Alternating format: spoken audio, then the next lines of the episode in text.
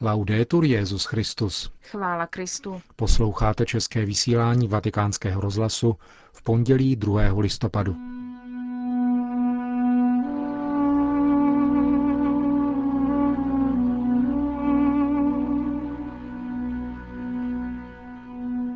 Benedikt XVI. se dnes modlil v kryptě vatikánské baziliky za své zesnulé předchůdce na Petrově stolci.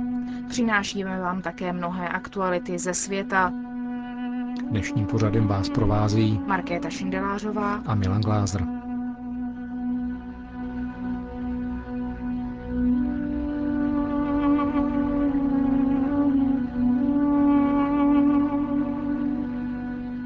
Zprávy vatikánského rozhlasu. Vatikán. Všichni věřící navštěvují v těchto dnech hřbitovy a modlí se za své zesnulé blízké. Benedikt XVI. se dnes v podvečer odebral do krypt vatikánské baziliky k soukromé modlitbě za své předchůdce na Petrově stolci. Včera během své polední promluvy před modlitbou Anděl Páně svatý otec nabádal, aby tento den byl prožíván v autenticky křesťanském duchu, tedy ve světle velikonočního tajemství. V tomto duchu Benedikt XVI. během svého pontifikátu hovořil o památce všech věrných zemřelých již vícekrát. Již apoštol Pavel, když psal prvotním komunitám, vybízel věřící, aby netruchlili tak jako ostatní, kdo nemají naději. Poněvadž věříme, že Ježíš umřel i vstal z mrtvých, píše, věříme také, že s Ježíšem přivede Bůh k životu i ty, kdo zesnuli. Také dnes je nezbytné evangelizovat skutečnost smrti a života věčného, skutečnosti obzvláště vystavené pověrám a synkretismům, aby křesťanská pravda nebyla zaměňována za mytologie nejrůznějších druhů. Moderní člověk si nezřídka odmítá připouštět samotnou myšlenku na smrt. Očekává ještě moderní člověk věčný život? A nebo má za to, že patří mezi již překonané mytologie? V této době jsme mnohem více než v minulosti natolik pohlcováni pozemskými záležitostmi, že je někdy nesnadné myslet na Boha jako na hlavního aktéra dějin i samotného našeho života. Bůh však přece existuje, i když v něho nevěříme, a s ním a v něm i onen svět. Církev proto vybízí věřící, aby svým blízkým zesnulým nabízeli účast na mši, modlitbu, odpustky a svá každodenní strádání i námahy, aby se mohli zcela očištěni účastnit života věčného. Avšak co je to život věčný? Věčný život pro nás křesťany neoznačuje pouze život, který trvá bez konce, nýbrž novou kvalitu existence, plně ponořené do lásky Boha, který osvobozuje od zla a od smrti a staví nás do společenství se všemi bratry a sestrami, kteří se podílejí na téže lásce. Tváří v tvář smrti zní. Stal jsem z mrtvých a jsem stále s tebou, říká nám pán. Má ruka tě podpírá. Ať už by spadl kdekoliv, padneš do mých rukou a budu přítomen i v branách smrti.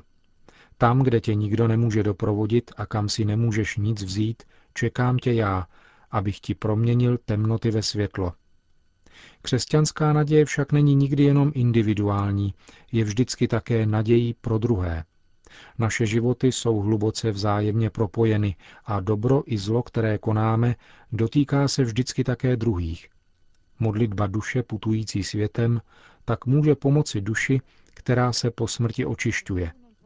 Proto nás dnes církev zve k modlitbám za naše drahé zemřelé a k návštěvě jejich hrobů na hřbitovech. Památka všech věrných zemřelých je spojena s iniciativou svatého Odila, opata z Kliny z 10. století. V té době existovalo tisíc benediktinských klášterů, které podléhaly pod Kliny, což přispělo k širokému rozšíření této památky v mnoha částech Evropy. Později roku 1311 byla památka věrných zemřelých oficiálně stanovena Římem. Církev však pěstovala hlubokou vzpomínku na zemřelé již od svého počátku. Jsou ostatně připomínáni v eucharistické modlitbě při každém ši svaté. Kromě toho byla také duchovní péče o zesnulé jako jeden ze skutků duchovního milosrdenství podstatou mnoha bratrstev, která vznikala v různých dobách a z nichž mnoha existují dosud. Představitel takovéhoto bratrstva, které se v Římě věnuje tomuto druhu charity ve vztahu k zesnulým, Don Antonio Intergiuliemi, vatikánskému rozhlasu vyprávěl o tom, jaký smysl má činnost tohoto bratrstva a všeobecní vzpomínka na zesnulé. Musí nás především vést k tomu, žít každodenní život s velkou nadějí a vědět přitom, že naše putování časem není stárnutí, není to postupné ubývání zdraví, nýbrž přibližování se k plnosti, k pánu, který nás očekává. Musíme objevovat každým dnem a stále více blízkost Ježíše Krista, jemuž jsou právě zesnulí nejblíže. A patří-li naši blízcí mezi zesnulé, naše touha po setkání s pánem sílí, Každý den se potýkáme s těžkostmi, omezeními, obavami a problémy, přičemž v sobě nosíme tuto touhu po plnosti. Touha bude naplněna až v setkání s pánem, ale lze ji zakoušet tímto způsobem. Vzpomínka na zesnulé však vzbuzuje spíše smutek, nostalgii, jak prožívat tuto vzpomínku křesťansky. Lidsky prožíváme vždycky bolest, protože jsme zbaveni blízkosti našich drahých, s nimiž jsme sdíleli mnohé, zakoušeli radost a nyní jsme odloučeni. Už je nevidíme. Ale existuje ona nevyslovitelná blízkost, ba dokonce možnost být jim na blízku ještě více. To se uskutečňuje ve svátostech, zejména při mši svaté, zde můžeme vstoupit do společenství, i když postrádáme onu pozemskou viditelnou blízkost. Jsou vedle nás, protože jsou v pánu. A vlastně nám právě proto jakoby pomáhají být skrze Eucharistii na blízku pánu, našemu jedinému spasiteli. Říká Don Antonio Intergiuliemi. Svatá země. 50 milionů dolarů během deseti let. Tolik zamýšlí řád rytířů svatého hrobu jeruzalémského zprostředkovat na pomoc křesťanům žijícím ve svaté zemi. Oznámil to velmi řádu kardinál Fowley ve Washingtonu, kam byl pozván na zasedání ekumenické nadace na pomoc svaté zemi. Řád, který je dnes dobročinným združením duchovních i lajků, je největším sponzorem latinského jeruzalémského patriarchátu. Díky tomuto řádu tam může působit mnoho škol a zdravotních středisek, otevřených lidem všech vyznání. Podle mínění kardinála Fouliho to posiluje základy míru v tomto regionu. Americký kardinál zároveň připomněl početné těžkosti, které zakoušejí křesťané ve svaté zemi, jako například nezaměstnanost, nedostupnost vzdělání a zdravotní péče. Kardinál Fouli v této souvislosti také označil za tragickou a ponižující zeď, která byla vybudována na hranicích státu Izrael z důvodu většího zajištění bezpečnosti. Dili. Místo formace a charity, to je nové pastorační zdravotnické centrum v indickém Bangalore.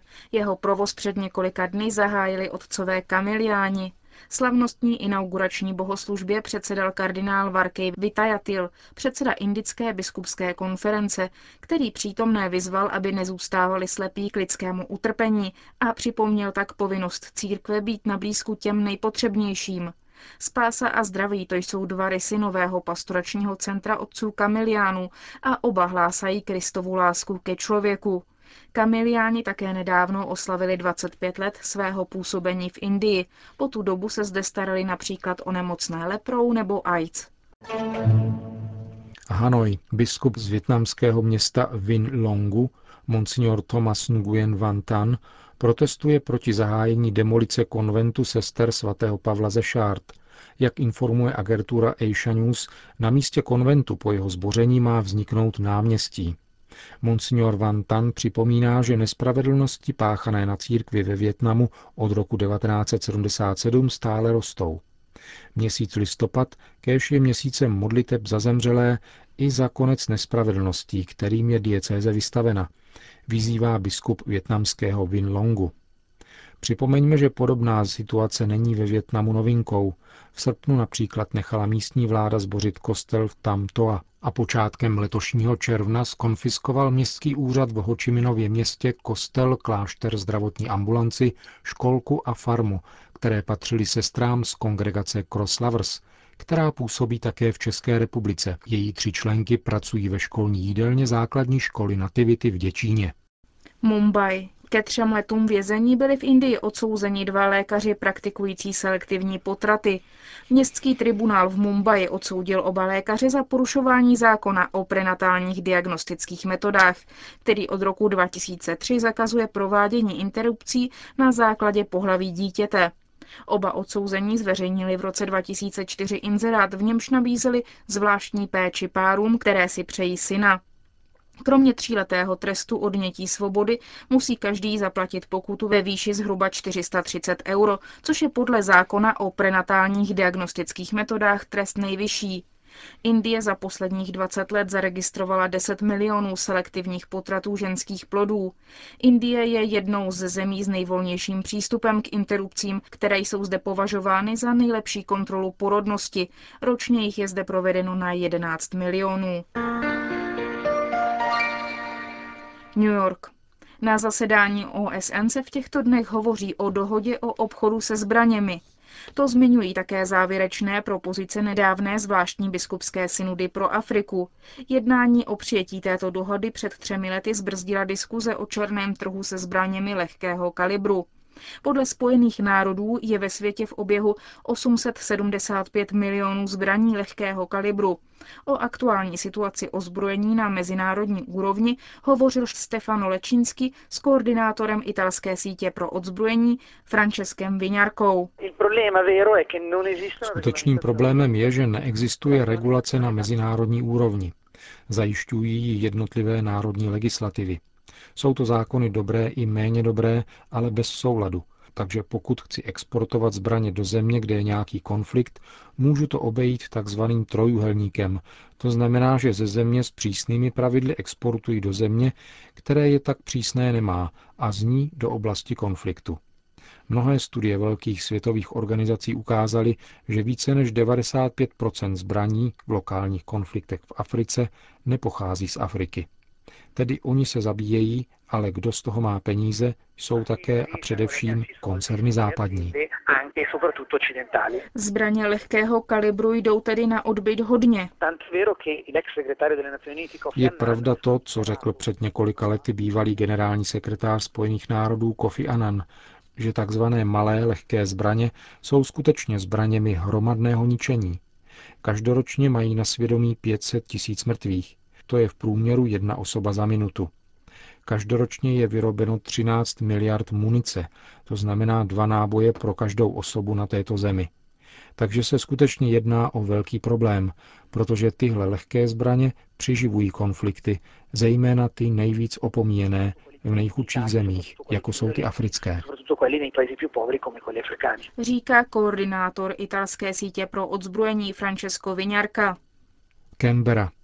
Australská ministrně školství Julia Gillard předala v australském parlamentu ve čtvrtek 29. října prestižní ceny Australian Award of Teaching Excellence. Mezi oceněnými jsou mnohé katolické školy a vyučující. Hlavní ocenění získala Tracy Anthony, docentka Katolické univerzity v Aranmore. Mezi dalšími oceněnými byla také vyučující z Univerzity svatého Xavera v Queenslandu a ze základní školy Pany Marie Královny a poštolů západní Austrálii. V kategorii škola a komunita byla oceněna základní škola Majela v západní Austrálii. Katolické školy se v Austrálii těší velké oblibě. Téměř 70% rodin volí pro své děti raději katolické školy než veřejné, i přesto, že jsou o něco dražší. Podle agentury Fides je v teritoriu Queensland každý čtvrtý student katolických škol nekatolík. První katolická škola v Austrálii byla založena v roce 1820. Dnes je v celé Austrálii na 1700 katolických vzdělávacích institucí, mají více než 640 tisíc studentů a 40 tisíc vyučujících.